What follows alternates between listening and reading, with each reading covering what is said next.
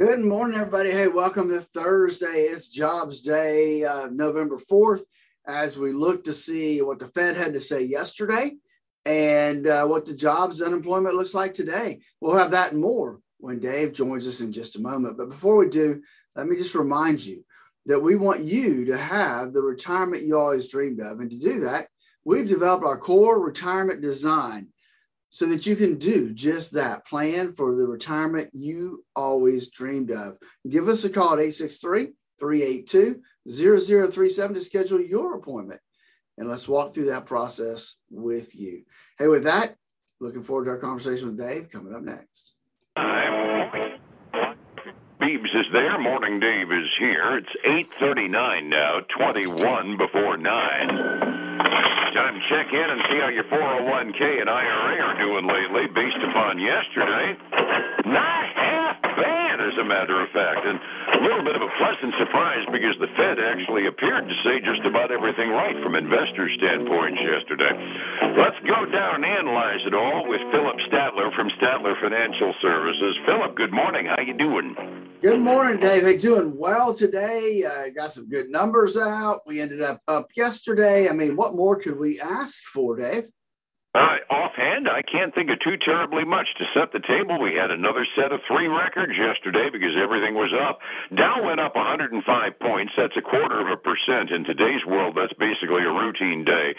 Standard & Poor's was up about two thirds of a percent to a new record, and the Nasdaq went up by a full percent, up 162 points. And a lot of that uptick, almost all of it, as a matter of fact, came about 2 p.m. when the Federal Reserve announced their rate decision, which wasn't anything, but it looks like uh, Chairman Powell kind of threaded the needle and said all the right things to everybody because the stock market, just all three indexes, went straight up after 2 p.m., didn't they? Yeah, it really did. You know, I, have actually looked through some of the stuff this morning in an article that I was reading, and um, you know, they did. They finally have laid out a path, right? They've been saying we're going to taper, we're going to taper, we're going to taper, but never gave any details of how that was going to work and what they were going to do. Well, now Powell did come out and say, hey, we are going to taper. It's going to happen this month. And this is what we're going to do. We're going to reduce the number, the, the amount we're spending on treasuries by $10 billion and we're going to reduce the amount we're spending on uh, mortgage-backed securities by $5 billion. That's a total of 15 billion. Now, like I was saying before we went on the air, Dave, out of 120 billion, is that really a big deal? Are they really taking that much money supply out of the system? I, I just don't see it. And so the stock market really liked what they heard and uh, they jumped on it and, uh, and kept things moving forward.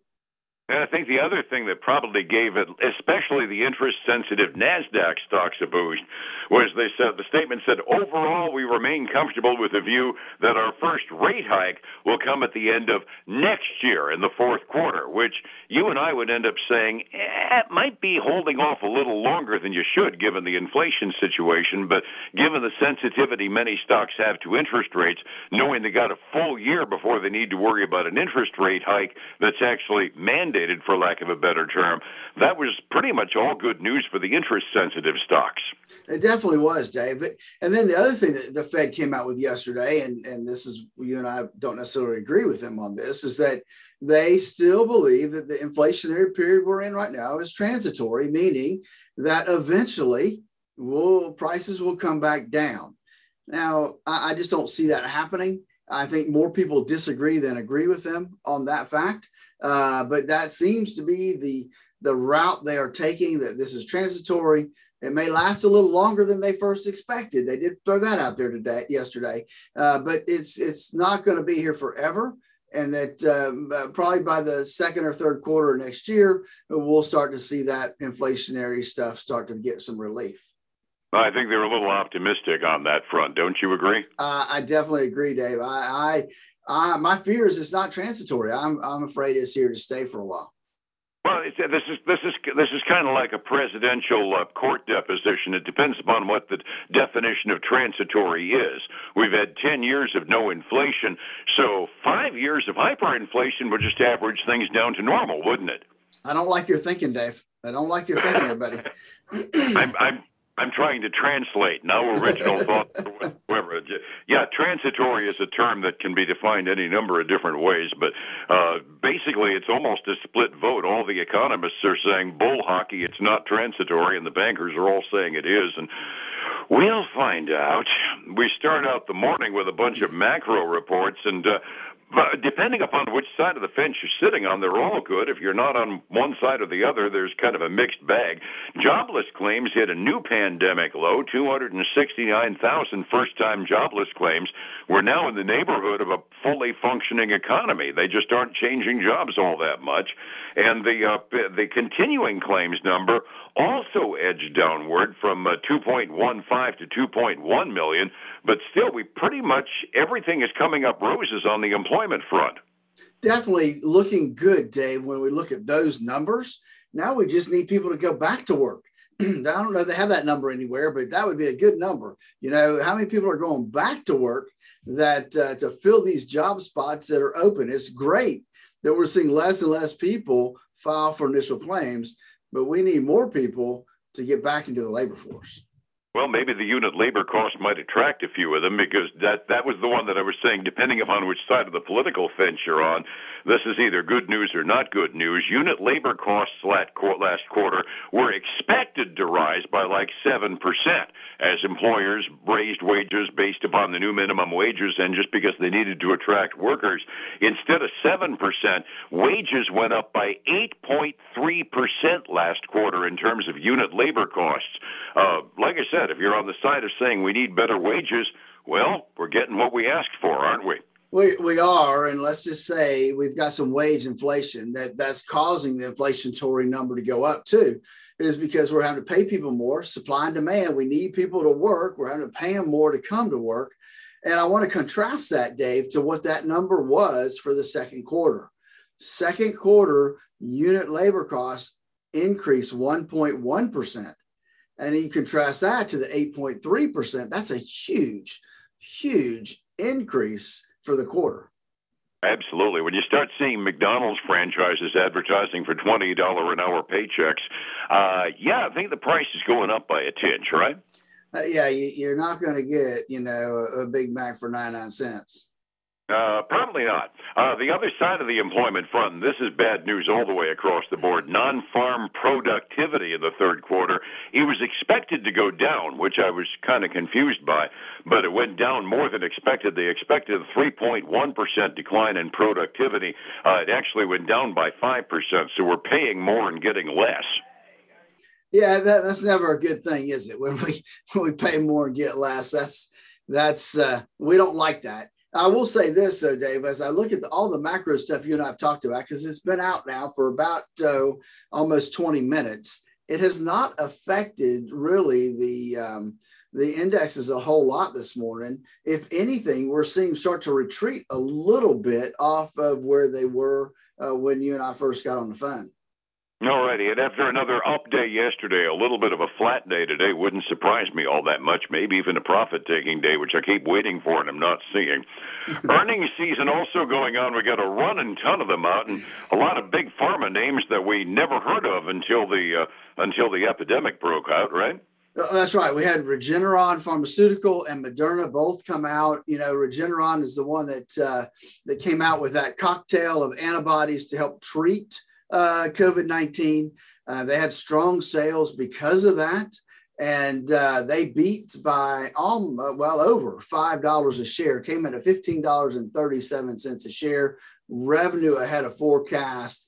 And so uh, uh, they're getting a pretty nice boost today, up 2.5% before the market opens. And it will be a not quite a new 52 week high, still about $20 away from that, but high price stock anyway. Then we had Moderna, um, the other end of that spectrum. You know, they're having a little bit of an issue with um, getting their booster approved, getting their um, um child uh, vaccine approved. And so, yeah, memory, uh, memory serves, the uh, booster's been approved, but they had an issue with administering it to kids. So right now, Pfizer's the only one that's got CDC and FDA approval to administer it to the kids. That's right. And let's remember the other thing. I think I think I'm right on this. Moderna still hasn't gotten full approval. They're still operating under the emergency approval Um, I think you're right. They, they no far. Um, Pfizer's the only company that has actual approval um, uh, from from the CDC and the FDA. So Moderna, obviously, because of some of that stuff, is having some issues here. Um, they had a shortfall on both earnings and revenue. Uh, they were expected to earn like nine dollars a share. They came in at seven dollars and seventy cents a share, um, and they revised downward their full year outlook. So you can know that that's not going well with them today. Uh, they're down almost 14 and a half percent. Wow. Yeah. That's a, that that's a first class tanking. Yeah, that is definitely. Um, I, I got to think it's my big loser for the day. I may have one or more that's close, but that I think that will take the take the cake when it comes to uh, to the big loser. I, I, I think in reference, they probably. I bet you they were right close to a 52 week high before the guidance change. Am I guessing on that? No, you are not oh. right. They were um, uh, way off. I mean, their 52 week high was almost $500 a share. They closed yesterday at 345. Oh, wow. I figured everything was coming up roses for them until they didn't get the approval as fast as they thought they were going to. No, they they took a big dip earlier this month, um, and then even before that, it's it's continued to be a, an issue for them. Okay, going forward. Yeah. Well, who else we got this morning? So let's look at some gaming stocks. Right, we got Electronic Arts and Take Two Interactive, both reporting earnings today. Uh, Electronic Arts uh, had a good quarter. Uh, they came out like a dollar forty nine a share compared to the dollar seventeen that was expected. Um, that they beat on top line as well as the bottom line. They raised their full year outlook. Um, that you know they got a lot of strength in that sports themed game. That's kind of EA's uh, forte there, and so they're trading up about two, a little over two and a half percent. And then Take Two Interactive uh, they uh, they did well also. They uh, they, they, came in uh, beat on both top and bottom line. Uh, they beat by about thirty cents a share. They uh, they raised their outlook as well, and so they're up a little over three percent this morning. So not bad. Not bad at all, is it? Um, let's see. Where do we want to go? Let's look at a little travel, maybe. book Booking Holdings, which is uh, I never really could understand that one, but it's uh, it's the Priceline, right? The parent company of Priceline.com. Um, That's right. I knew they rang a bell. I couldn't remember what they owned. So they they beat by almost five dollars a share, came in at thirty seven and seventy cents a share. Um, uh, revenue ahead. They, um, you know, so far they're kind of shrugging off the whole COVID nineteen thing as they're moving forward. They are trading up 4.3%. Now let's remember that one's always been a high price stock, but right now it's going to open at a new 52 week high at $25 and 40 cents, uh, not $25, $2,540 a share. Holy crud. Yeah. Priceline costs $2,500 a share? Yep, sure does. Good Lord. Okay. I think right. I'd buy Bur- I think I'd buy Berkshire Hathaway first. so then we had Roku report. You know, Roku had made some real headway into into streaming and that type of stuff.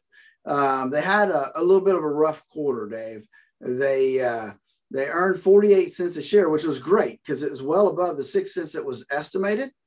But revenue missed. It fell short of what the company, what the forecasters believe the company should have been reporting in revenue.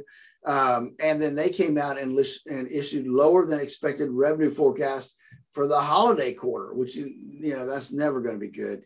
Um, no. Not as bad as Moderna, but still down um, over seven and a half percent this morning.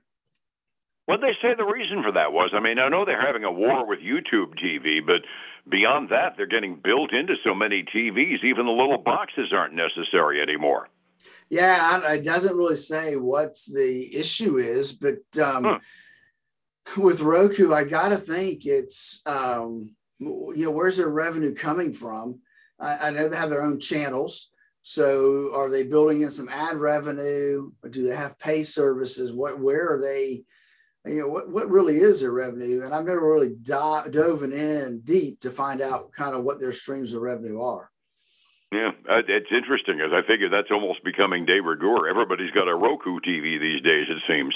No, that's true. It does. I mean, I've got a couple of them. Other indications. One more or two more. One or two more before we have to close. Right, so, so I have two, and we can wipe out, wipe off my list. So we got Planet Fitness. Um, mm-hmm. They had a good quarter. Uh, they uh, they came in and earned 25 cents a share compared to the seven cents they were expected. Uh, revenue uh, was ahead. They raised their full year forecast as well. Uh, and they, well, they're getting close to being a big winner too, Dave. They're up 10% this morning. Cool. At a new 52 week high, $91 a share right now. And then I'll leave you with the loser today. Uh, and we have Wayfair. Now, Wayfair, Uh-oh. yep. Now, you know, remember last quarter, they did really well. Um, yeah, I remember. But, but the revenue fell short of expectations this quarter um, as people are transitioning uh, back to spending money at uh, more brick and mortar stores. So that's taking a little bit of an impact on them. And so they're trading down this morning almost 4%. Okay, well, there got to be a loser in every bunch of winners, and I'm sorry it's an e-commerce company, but that's happy news for the brick and mortar folks. Uh, markets yesterday, everything was up, some of them substantially. What happens this morning, 45 minutes early? I'm seeing my numbers moving pretty quickly on my delayed quotes. Yeah, I'm having to update my screen every now and then. It's not staying up with me. So here's where we got right now. We've got a mixed bag at the open. We've got the Dow um, actually negative about $16. Uh, we got the S&P 500 up about $5. We got the NASDAQ up almost $50. So um, more green than red, but we still got a little tinge of red in there. Uh, on the commodity side, we got silver taking a huge jump today, Dave, up 3%, trying to get back over $24 an ounce. Uh, not quite there yet. Uh, gold taking a big jump this morning, up at 1.6% to $1,792 an ounce. Well, and I got to keep on going, Dave. A big jump in oil this morning, too, up 2, 2.4% to $82.78 a barrel. Yeah, back in the range it was two days ago. It was just teasing us yesterday, I think. What do you think? Yep, I think so. I think it was just kind of lulling us in. Pretty much it. Everybody was happy overseas. Asian Rim market up by between two thirds and a full percent across the board when they closed early this morning. European markets are looking at our monetary policy and saying, oh, goody. They're all up by about a half a percent halfway through their day as well. Uh, keeping track of what's happening with one's IRA counts for a lot. If you're young, there are a lot of opportunities for growth. If you're getting close, well, stability counts for a lot. How do I find you to tune in my strategy? Dave, they give us a call at 863 382 0037 to schedule a time that we can go through our core retirement design to help them design the retirement they always dreamed of. Join us on the Statler Financial Radio Show, 6 a.m. and noon on Saturday, 10 a.m. Sunday morning on Highlands News Talk 730. And now you can listen to us on FM 95.3. Absolutely. And back here again tomorrow morning on Light FM as well. Phillip, thank you so much. We'll catch you then, all right? All right, man. You have a great day, and we'll close out the week tomorrow. Thank you, my friend. It's 105.7 Light FM and Statler Financial Services, Phillip Statler. You toss a penny. Hey, folks, again, I want to thank you for joining us today as tomorrow we head into the last day of the week and it'll be the end of the first full week of November. I hope you'll join us then for Statler Financial Radio Show. Join us tomorrow, same time, same place. Until then, have a great day.